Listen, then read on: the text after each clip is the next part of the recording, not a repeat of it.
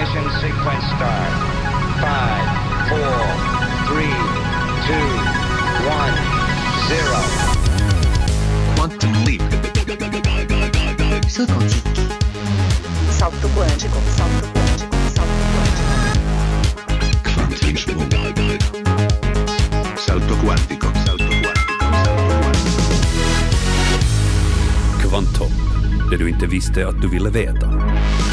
Goddagens i stugan kära vänner. Markus Rosenlund heter jag och Kvanthopp är det här.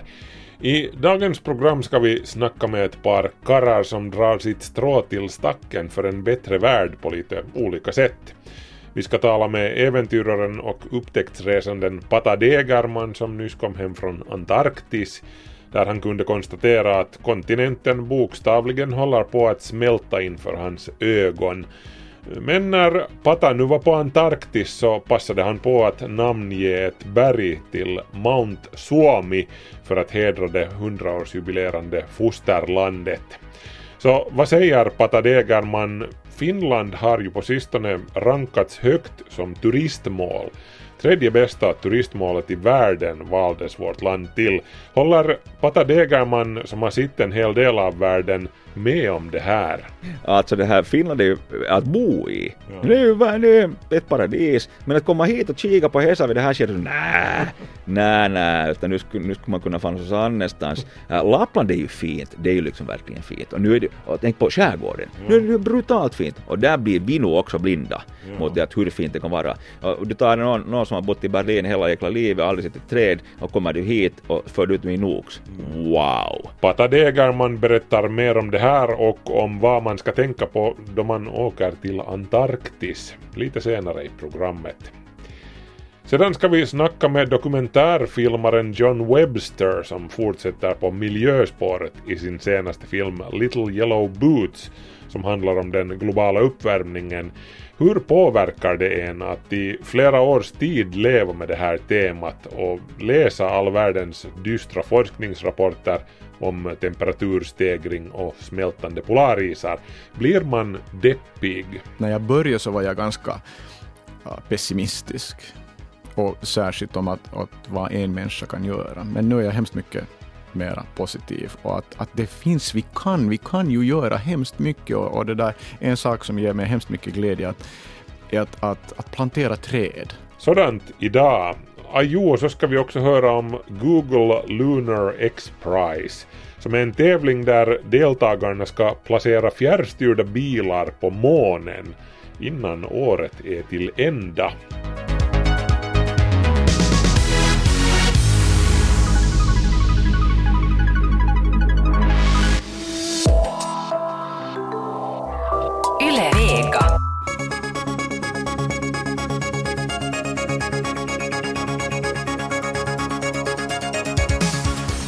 Går fortfarande skrämmande trögt med att upptäcka asteroider som flyger farligt nära jorden. I tisdags passerade till exempel en asteroid stor som en buss jorden på 260 000 kilometers avstånd. Det här kan låta som ett långt avstånd men det är betydligt närmare än månen så det, det är inte mycket i de här sammanhangen. Eh, hur som helst så upptäcktes den här asteroiden bara fyra dagar innan den passerade jorden, skriver Business Insider. Skulle stenen i fråga ha råkat ligga på kollisionskurs med jorden så skulle vi bara ha haft fyra dagar på oss att förbereda oss. Tänk på det. Nå, nu var den här asteroiden inte så stor att den skulle ha orsakat någon akut fara för mänskligheten. Även om ni ju kan föreställa er en buss som kommer åkande i 27 000 kilometer i timmen och kör in i en vägg. Det blir stökigt om vi säger så. Hur som helst så bevisar det här, menar forskarna, hur dålig koll vi har på de farliga asteroiderna i vår närrymd. Betydligt flera skulle säkert ha en elbil just nu om det inte vore för ett problem, deras usla räckvidd. Till exempel jag skulle inte komma ut till sommarstugan och tillbaka med en Nissan Leaf elbil och det är 75 kilometer ut till vår stuga. Men nu lovar åtminstone Renault att det ska bli en bättring på den här punkten enligt nyhetsbyrån TT. På fyra år har deras elbil Zoe ökat sin räckvidd från 200 till 400 kilometer på en laddning och fram till år 2020 tror de att 600 kilometer inte ska vara ett problem. Det här ska man uppnå främst genom konstruktionsmässiga ändringar i batterierna, mera aktivt material och tunnare folier och sådant. Allt det här ökar på batteriernas energitäthet. Vi ska hoppas det. Jag har sagt att jag lovar köpa en elbil sen när man tar sig 500 kilometer minst på en laddning. Vem ska vara först med att ge mig det?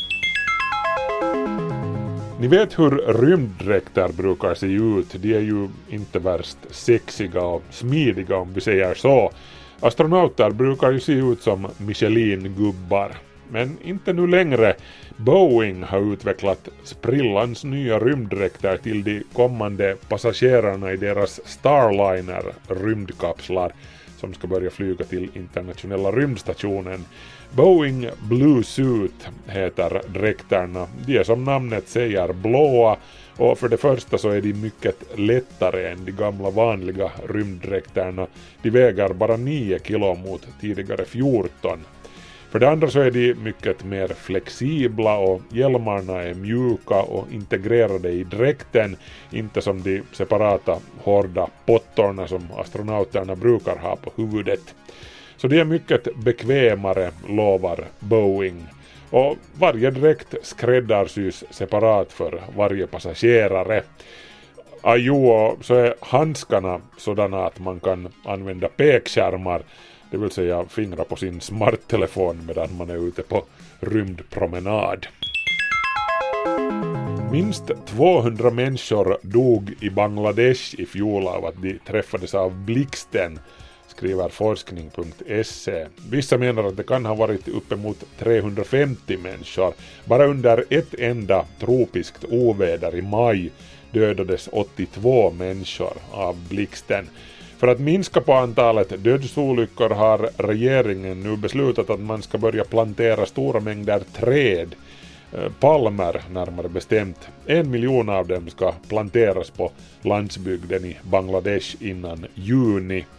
Experterna menar att träden drar till sig blixtarna och på det viset minskar man på dödsolyckorna när människorna inte längre är de som sticker upp högst i terrängen.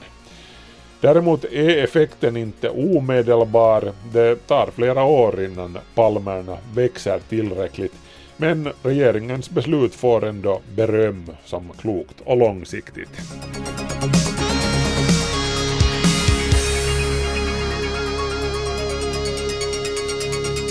Kvanthopp, det du inte visste att du ville veta. Men nu ska vi träffa en man som nyss kom hem efter en fem veckor lång expedition till Antarktis. Eh, Pata Degerman heter han ju naturligtvis och han är upptäcktsresande och äventyrare. Tänk att få jobba med sådant. Degerman har under sin karriär namngett fyra olika berg besökt åtta områden på jorden där ingen människa har satt sin fot före honom och så har han varit först med att bestiga 22 olika berg. Men nu ska det alltså handla om resan till Antarktis, Degermans sjätte i ordningen. Hur gick resan?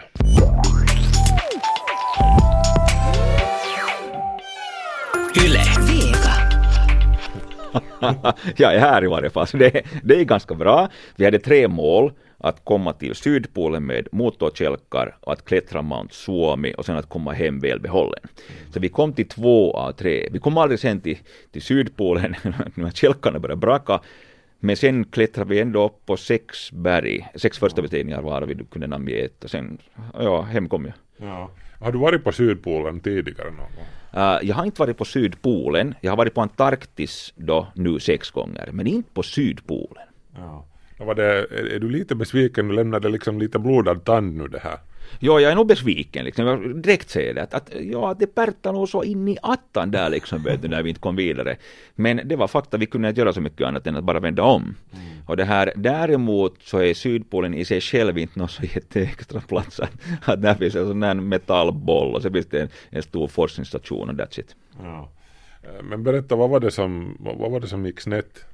Snett gick det att, att det här, vi hade ganska tunga sådana här kälkar. Och när du har tusen kilo bakom en, en, en snöskoter så måste du köra ganska liksom, du måste få upp den här varvtalet för annars blir det för varmt i motorn så då måste du köra ungefär 26 till 27 kilometer i timmen. Och det råkar sig så att, att äh, vinden brukar oftast vara från sydost äh, och, och, och då liksom så åker du längs med sådana här vågor i snön. När du ändrar sig en dag, hela Antarktis ändrar sig på en, en dag, en natt, och det börjar blåsa från öster och då börjar vågorna komma emot oss. Så att vi hamnar att köra över de här vågorna, de kan vara upp till en meter höga. Så det här helt enkelt, och sen blev det minus eh, 42 grader uppe på glaciären plus då vind, så det gjorde att det kändes ungefär som minus 58. Och det är så pass kallt att stora metallbalkar, så de bara går av. Så vi hade då av, av 9 kälkar som var efter våra snöskotrar så, så gick sex sönder fullständigt, de riktigt bitar. Så vi hamnade då liksom sätta dem på de som var hela och åka tillbaka till Novo, Novolasarevska, det här baslägret och svetsa dem för att och sen köra ut tillbaka för att få väck alla våra tavaran därifrån så att, att vi skulle, in, de, skulle inte ha hållit hela vägen till Sydpolen, det vet vi nu. Så att det var en, ett problem, så det här, men samtidigt sen när vi visste det här så då var vi uppe i bergen efter det och, och klättrade.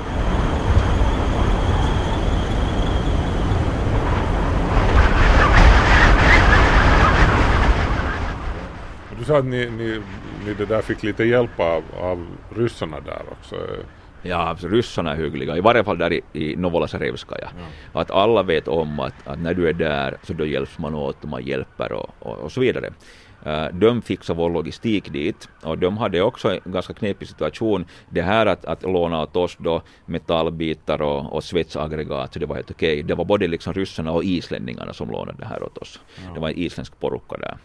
Äh, men när vi kom tillbaka så var det så pass varmt. Det var ju 30 grader varmt i Novolasarevskaja så de gick omkring i shorts och t-skjorta på Antarktis och det var stora såna här sjöar på, de här, på isarna där. Så att den här landningsbanan, den smalt. Vilket betyder det att det här stora flygplanet IL-76, ett fraktflygplan, skulle inte landa där mera.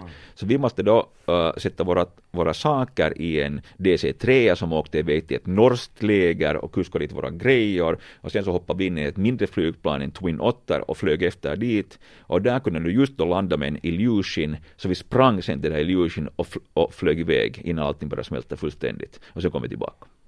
Var det här nu någonting liksom extraordinärt som får klimatforskarna att, att skrapa sig i pannan? Vi har hört nu om att den här Larsen isskälfen till exempel håller på att brytas sönder och ett isberg stort som Skottland håller på att lossa därifrån. Är det, eh, kunde du se med egna ögon att det är någonting på gång där just nu?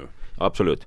Eh, det är helt, det är helt klart. Och, det här, och vi var i det här Novolasarevskaja var alla då uh, olika forskare från tio olika länder samlades. Och, och du sitter och snackar om, vet du om det, det är forskare, det är hundra forskare sitter och snackar om forskning. Och det här såklart frågar jag är det här på grund av oss eller på grund av att, att jordens värme går upp och ner? Så de svarar inte på det, de tittar på mig och skrattar åt mig. Så, här, så att okej, eh, däremot så snöade det på Antarktis nu första gången på liksom Nej, de har aldrig sett det tidigare. Det kom ny snö där. Så de hoppade ju jämfota där, wow, och sprang omkring och samlade snö. Så det här, någonting händer nog. Och det här, och om man jämför nu Arktis, jag var där då på sommaren och paddla, så, så de här lokala inuiterna, så de sitter där och undrar eftersom det har inte kommit någon is på, på havsisen, eller på havet, på de senaste fyra år. Så de har inte kunnat åka med sina hundar på den här isen för att samla mat åt hundarna. De har motorkälkare, men de har inte kunnat åka med dem, för det finns ingen is där. Så de sitter ju sen där och dricker öl. Så att den här stora liksom, äh, isfältet som lossnade, så det är bara en av flera som håller på att lossna. Och det här är nu liksom det som, ska vi säga, lossnar till nästa. Det finns en stor spricka där nu redan som är liksom flera kilometer lång. Äh, men det finns ännu ett större flak där som de säger att lossnar inom 20 år. Och när det lossnar så, då, så sa de att då stiger alla våra havsytor på hela jordklotet två till tre fot är det nu den här västantarktiska eh, själv, eller västantarktiska, vad den nu heter som vi talar om. Vi talar just om den, ja.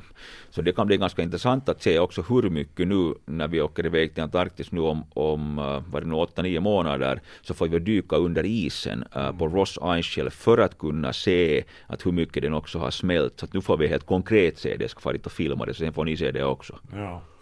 Eh, men nu var ni ju inte bara där och, och titta på, på, på is, ni var där och, och klättra i, i berg också. Och det finns ju en koppling till Finlands 100-årsjubileum här också. Kan du berätta lite om det? No absolut. Jag är nog ganska mycket patriot. För jag ser genom att åka iväg på resa så ser jag hur fint vi har det. Här, jag måste medge att medierna och, och vår regering vid det här skedet så, så det är en massa tal om att oj nej allting är fel. Men hör ni, det är nog inte fel här i Finland. och det här, vi har det så attan bra. Och, och allt från klimatet till människorna till, så att vi har, vi har det jättefint. Uh, så det här, det här ser man klart och tydligt. Däremot så är jag mycket glad över att Finland är 100 år. Och det här, och eh, det här projektet som vi gjorde till, till Antarktis, så det är en del av det här Finland, Suomi-Finland 100 årsjubileet och vi är jätteglada och, och nöjda att få vara med där. Det, jag hörde just att det finns ungefär 20 000 projekt nu redan med. Ja. Och, så det är ganska kul att vi alla finländare får vara med och festa då liksom på det här uh, Festa Finland. Uh, och såklart då tänkte vi att okej, hur ska vi kunna då på något sätt kunna hedra Finland? Så det var det genom att, att namnge Mount Suomi. Ja. Så är det nu officiellt, eh, heter det här berget Mount Suomi officiellt? Det heter, nu ska vi säga på det sättet att nu så, så går det här då in i den fasen vad vi måste då få uh, ska vi säga, uh, jag måste meddela till en massa olika liksom, organisationer att vad, vad det här berget ska heta. Och där är US Geological Survey, där är, uh, där är US uh, uh, National Geographic Society, där är Norge, uh, Norsk Polarinstitut, alla möjliga sådana här liksom där meddelar de att, att namnet heter på det här sättet eller berget heter så här och sen måste jag bevisa att jag har varit där, hur högt det är och var det är och hur det ser ut och det ena med det tredje. Men jag kan nog lugnt säga att vid det här skedet redan så är det officiellt. Ja. Mm, måste, måste man vara den första på ett sådant berg för att få, få hävda att det här är nu Mount Suomi eller vad, vilka regler är det som gäller där? No, äh, oftast har det varit på det sättet att man måste, om det är ett berg, ska vi säga då att du har flugit med flygplan över det här området och sett det här tycker att nå det här är god jutta, det här hela området heter Markus. Så det här, ja, det kan du göra. Det kan du göra. Men däremot oftast nu så är det en oskriven lag att om jag klättrar upp på det där berget, du säger att det här berget heter liksom Mount X, men du har inte varit där, du har bara flugit över det och namngett det.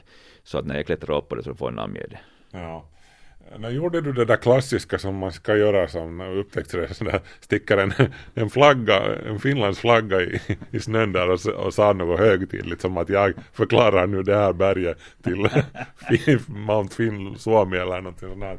Nej, det gjorde jag inte. Jag hade någon finsk flagga och den var fastrullad runt min ishacka. Så när jag kom upp dit så stod jag och viftade med den här flaggan sen tog vi en bild där såklart. Vet du. Och, och jag sa nog inte någonting högtidligt, jag, jag skrek jag bara "Ah!" jag för mig det var det högtidligaste jag kunde komma på. Och, det där, och, och sen så åt vi nu säkert lite choko och sen får vi ner.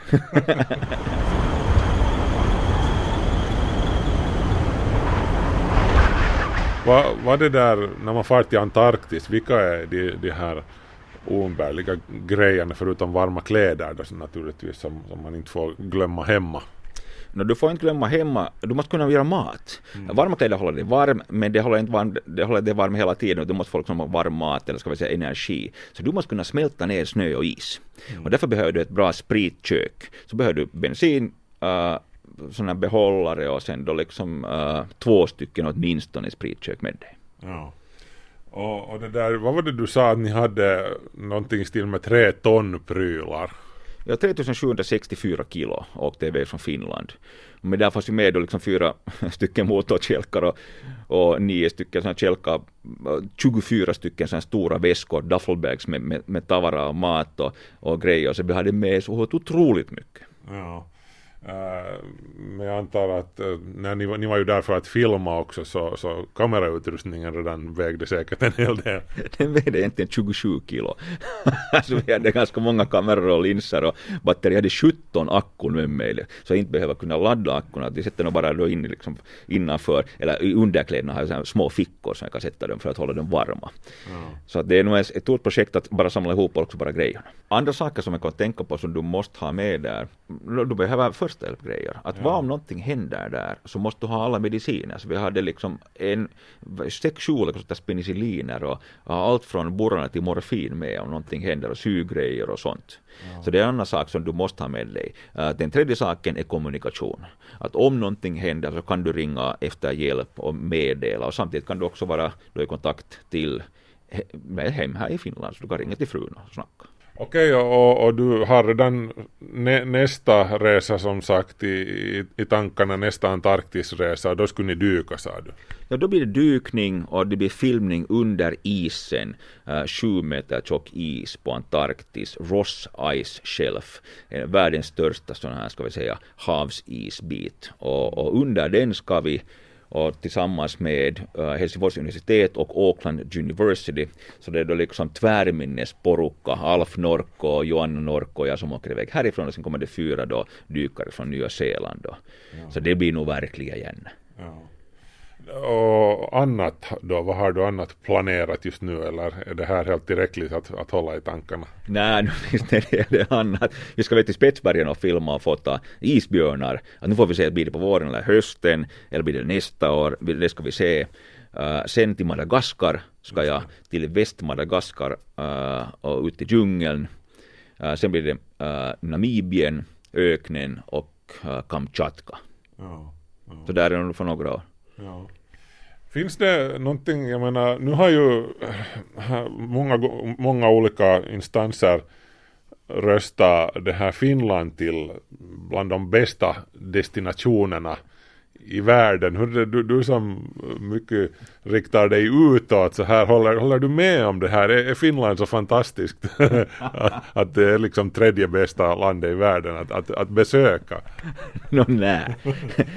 alltså det här Finland är ju att bo i. Ja. Det är ju det är ett paradis. Men att komma hit och kika på Hesa vid det här skedet, nej, nej, nej, utan nu skulle, nu skulle man kunna fanns någon annanstans. Uh, Lappland är ju fint, det är ju liksom verkligen fint. Och nu är det, och tänk på skärgården, är det ju brutalt fint. Och där blir vi nog också blinda mot det att hur fint det kan vara. Och du tar någon, någon som har bott i Berlin hela jäkla livet, aldrig sett ett träd, och kommer du hit och för ut med Nooks. Wow! Men om jag själv bor här så jag skulle hellre åka någonstans annanstans såklart till Island till exempel och så vidare. Uh, men det kan hända att det här var nog också ganska subjektivt och jag är någon flera gånger blind. jag är färgblind i varje fall. Ja. Eh, Men anser du att här finns någonting att upptäcka ännu i Finland? Eller kan vi vårt land så här hundra år senare? eh, kan vi det liksom som våra egna fickor? Ganska gärna, hej, där en tolvåring nu härifrån Munka skola, sätt ut den i skogen här till dona upp en eld och ett eh, vindskydd. Nej, inte kan vi äh, Finlands skog eller Finlands natur äh, så som vi borde kunna den. Och, det var gärna jag snackade med äh, vår kära utrikesminister här för någon, någon tid sedan och, och han hade varit i Kina och det där sagt att ja, att i Finland så, så blir det för, så blir ungefär 300 var det 50 ingenjörer färdiga varje år. Men där finns 350 universitet vad det blir liksom det tusen per universitet ingenjörer färdiga varje år. Och de, de har samma kunskap som vi har här. Att vad, vad kommer vi att ha i framtiden? De kommer ju därifrån. Så det var ingen kan ta bort från oss, är, är vår natur. Men vi borde kunna den här naturen, kunskapen borde finnas att kunna liksom använda den och vara ute i den. Och den tycker jag lite försvinner. Så det skulle vara ganska bra att också då när vi snackar om nå- lite här om skolning och skola, att man skulle nog också kunna ha lite mer natur med där. Ja. Överhuvudtaget när du rör dig ute på världen just nu, eh, så här med anledning av Finlands 100-årsjubileum, hur, hur högt smäller det att komma från Finland? Hur, hur stolt över, är du över din, din, din nationalitet? Det smäller högt, det kan jag garanterat och rakt ut säga. Uh, Finland har ett bra brand så att säga.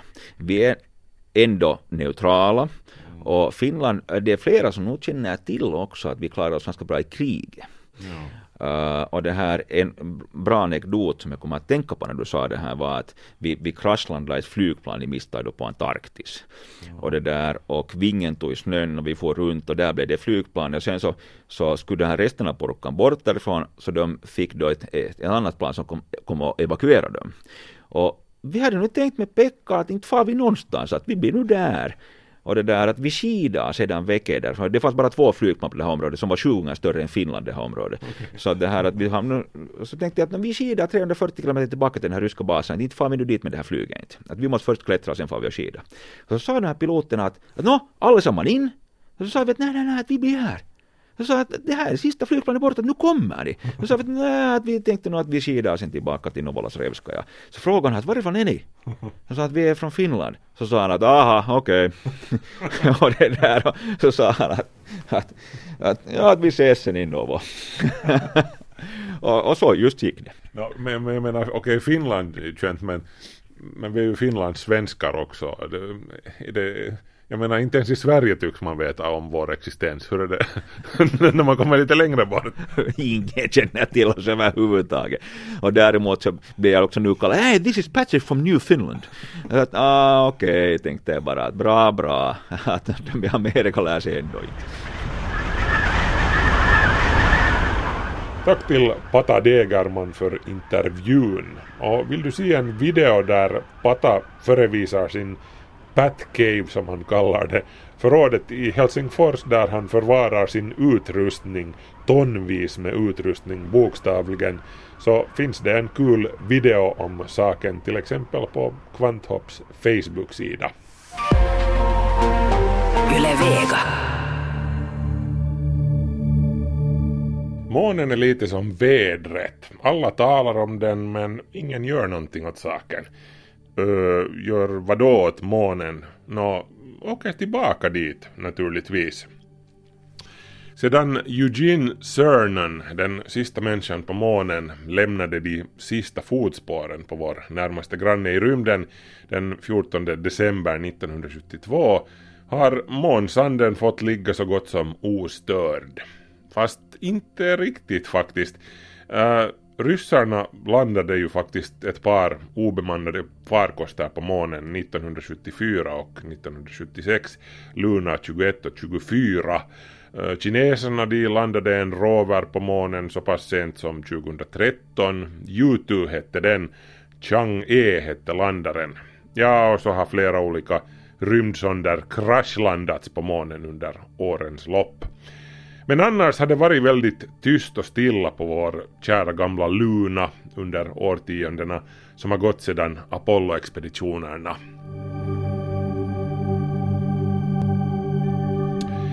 Men kanske tystnaden håller på att brytas nu. Bemannade expeditioner får vi sannolikt vänta på ännu ett bra tag. Men med god tur så kan vi inom kort få njuta av färskt bildmaterial från månen i gnistrande högupplösning innan året 2017 är till ända. Google Lunar X Prize är ett initiativ som utlystes 2007 med internetföretaget Google som sponsor naturligtvis.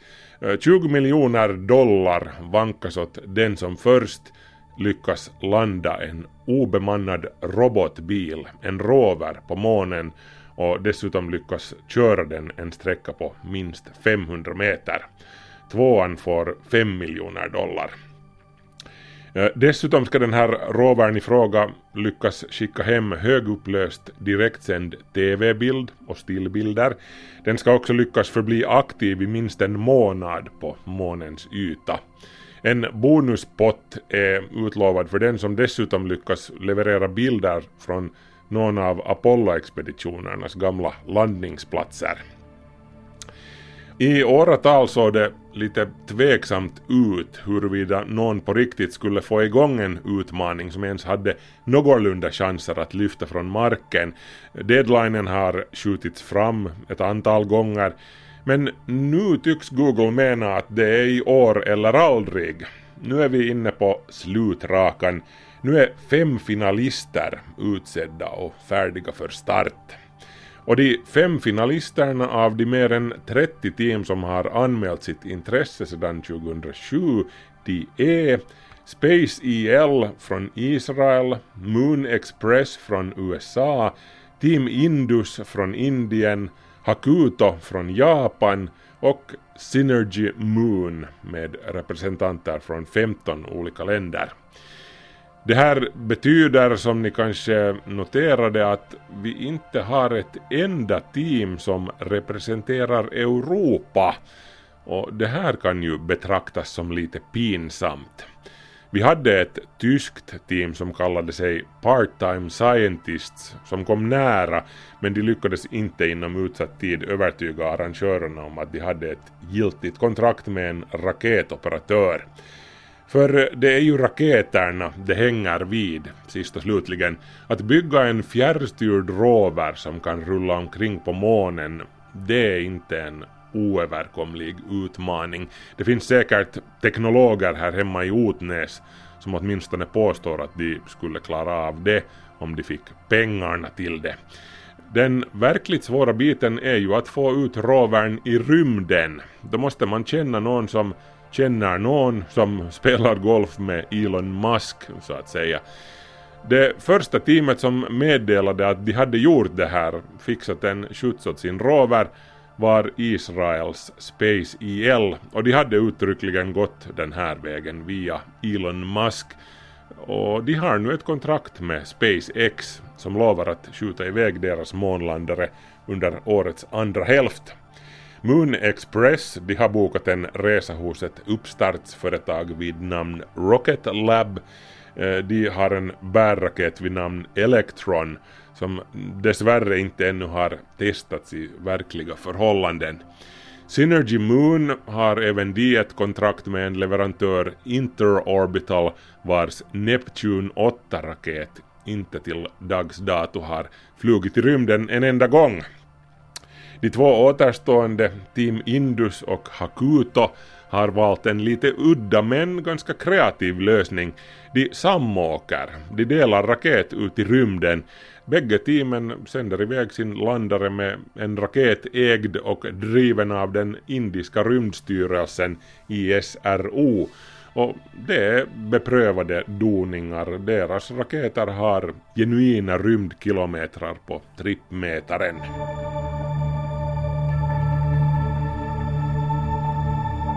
Men varför gör då X-Prize-stiftelsen det här? Vad är poängen med en sån här tävling?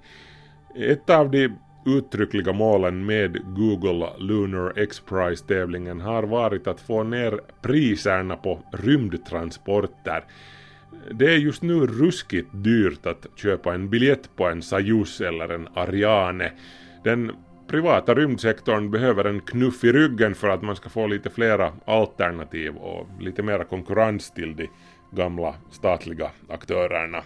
Därför ingår det i reglerna för Google Lunar X-Prize att varje team måste fixa sin finansiering huvudsakligen från privata källor.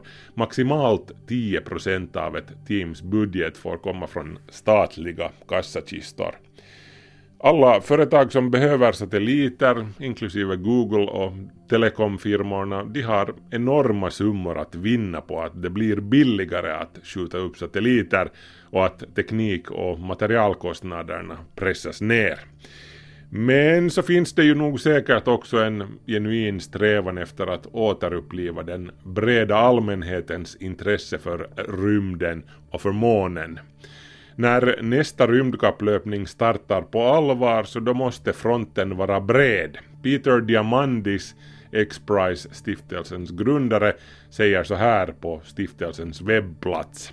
Det har gått flera årtionden sedan vi utforskade månen på dess yta och det kan dröja länge innan något enskilt land återvänder till månen.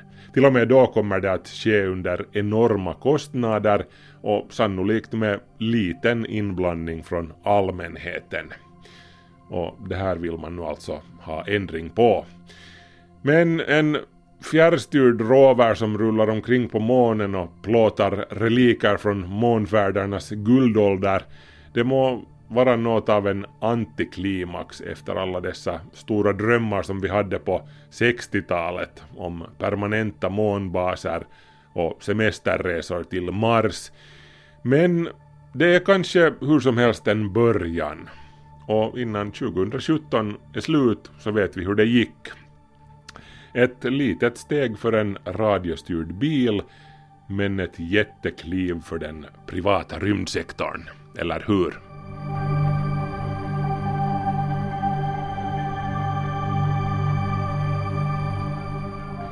Nu ska Hanna Norrena tala med dokumentärfilmaren John Webster vars nya film Little Yellow Boots hade premiär helt nyligen.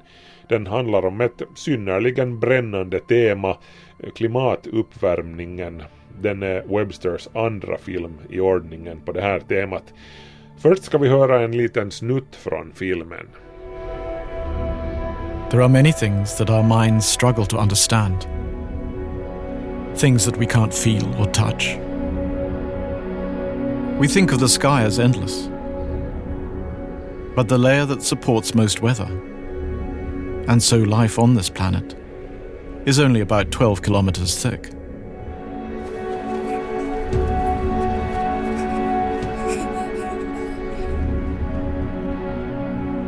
If you imagine you could hold the world between your arms, that layer of life would only be the thickness of your fingernail.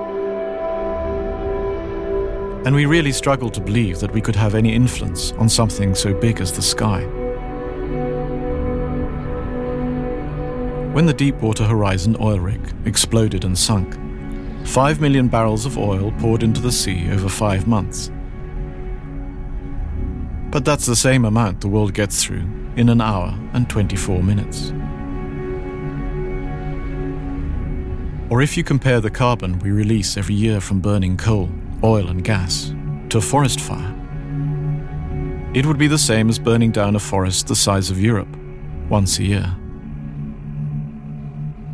Our brain struggles to comprehend it, but it's all very real, all accounted for, every litre and kilogram. Där alltså ett litet klipp ur John Websters nya dokumentär Little Yellow Boots. Och eh, för dig som förstår engelska så var det här ju inte några konstigheter. För dig som inte förstår det så kan jag ju snabbt berätta att John säger här att om man jämför med den stora oljekatastrofen här för flera år sedan då fem miljoner tunnor olja eh, rann ut i havet under en fem månader lång tid så tyckte vi att det här var katastrofalt. Men vi gör faktiskt av med samma mängd olja på en timme och 24 minuter. Och det här alltså rullar hela hela tiden på. Eh, han sa också att om man jämför den mängd utsläpp och avgaser som vi skapar varje år med de gifter som kommer från till exempel en skogsbrand så kan man tänka sig att det är samma elände som åker upp i luften som om vi brände upp en skog lika stor som Europa. Det här alltså varje år.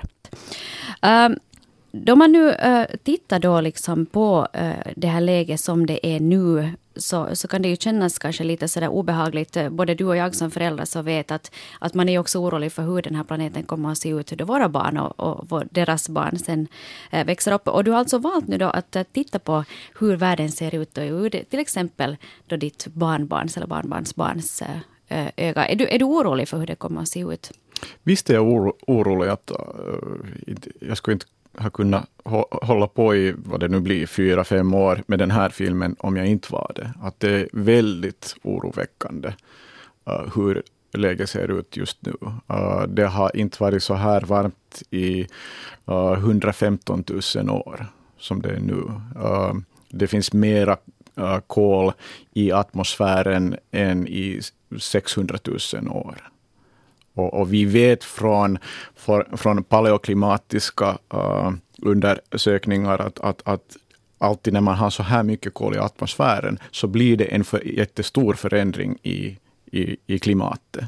Vi vet inte exakt hur, eller vi, alltså, alltså vetenskapsmän vet inte riktigt hur eller hur snabbt det går till. Men att det, det är väldigt oroväckande. Just is, is kring, kring båda polerna. Mm är, är mindre än någonsin. Mm. Så det är det. Men alltså man blir ju, man blir ju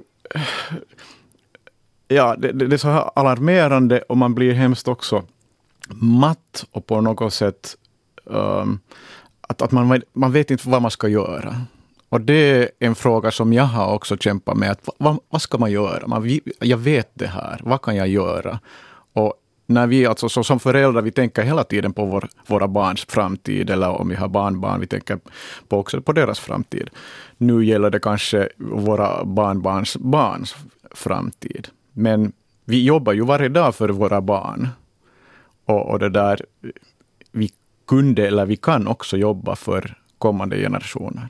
I den här dokumentären så uh, reser du bland annat till uh, Sibirien, till en kolgruva där du träffar uh, ganska många glada ryssar ombord på det här tåget och sen också arbetare som jobbar där. Och, och du frågar dem att vad tror de att vilken effekt de har på framtiden.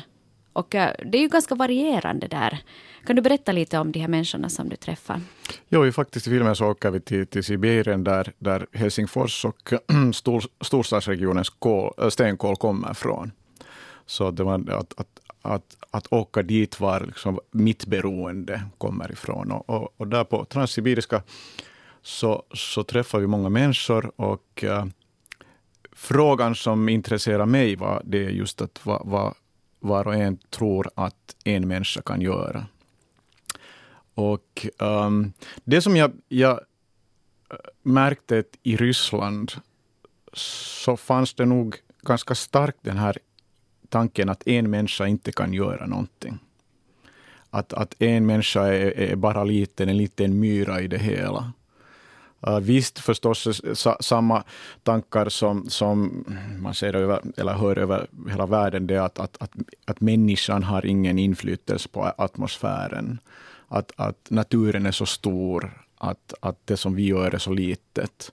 Och det, det är ganska intressant att, att i, i, stora länder, eller länder som har mycket areal, som till exempel USA eller Ryssland, så, så finns den här tanken ganska ganska starkt närvarande. Jag tror att det har hemskt mycket med att göra att det, landet är så stort.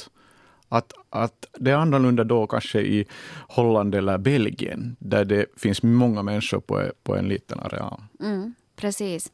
Uh, bland annat så fick vi där också träffa en ung man som säger att uh, det är vår uppgift att bygga upp samhället och det är framtida generationers jobb att sen rena luften.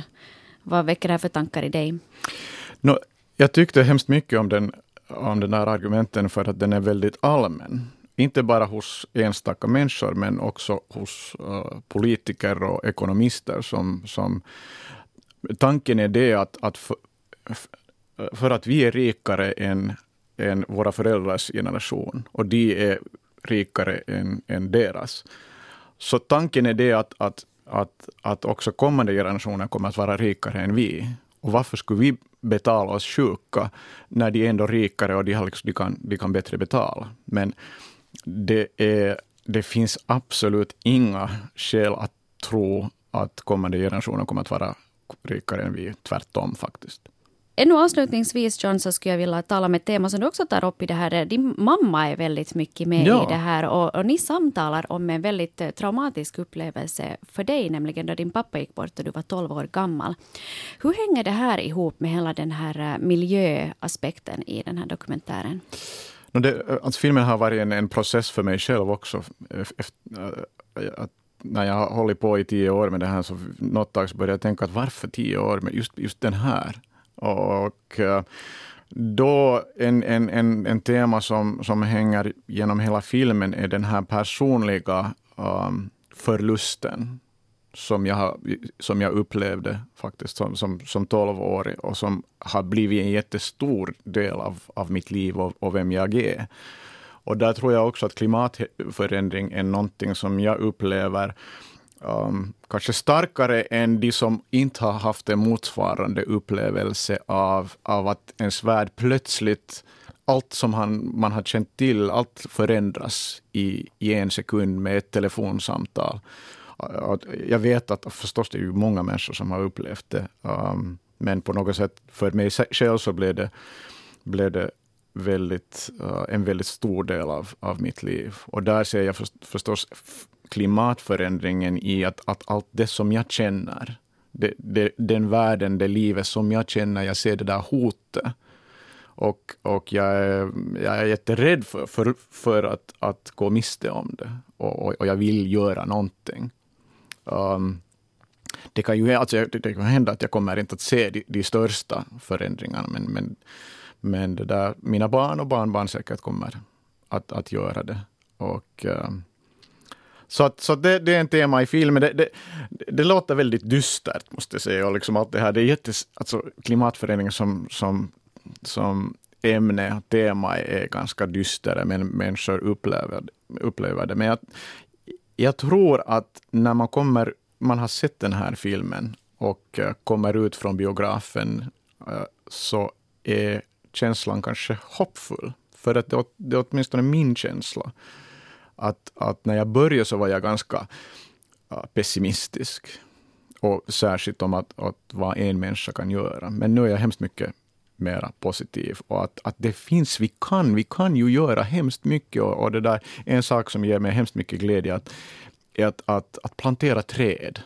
För att träd, att plantera träd på något sätt, det är något som vi gör här i Finland. Dagligen, dag in och dag ut, tusen, tio, hundratusentals träd planteras. Och att plantera träd, det är ju, man, kommer, man vet att man inte själv kommer att ha nyttan av, det där, av de där träden sen när de har, har växt upp, utan det är nästa generation som kommer att göra det.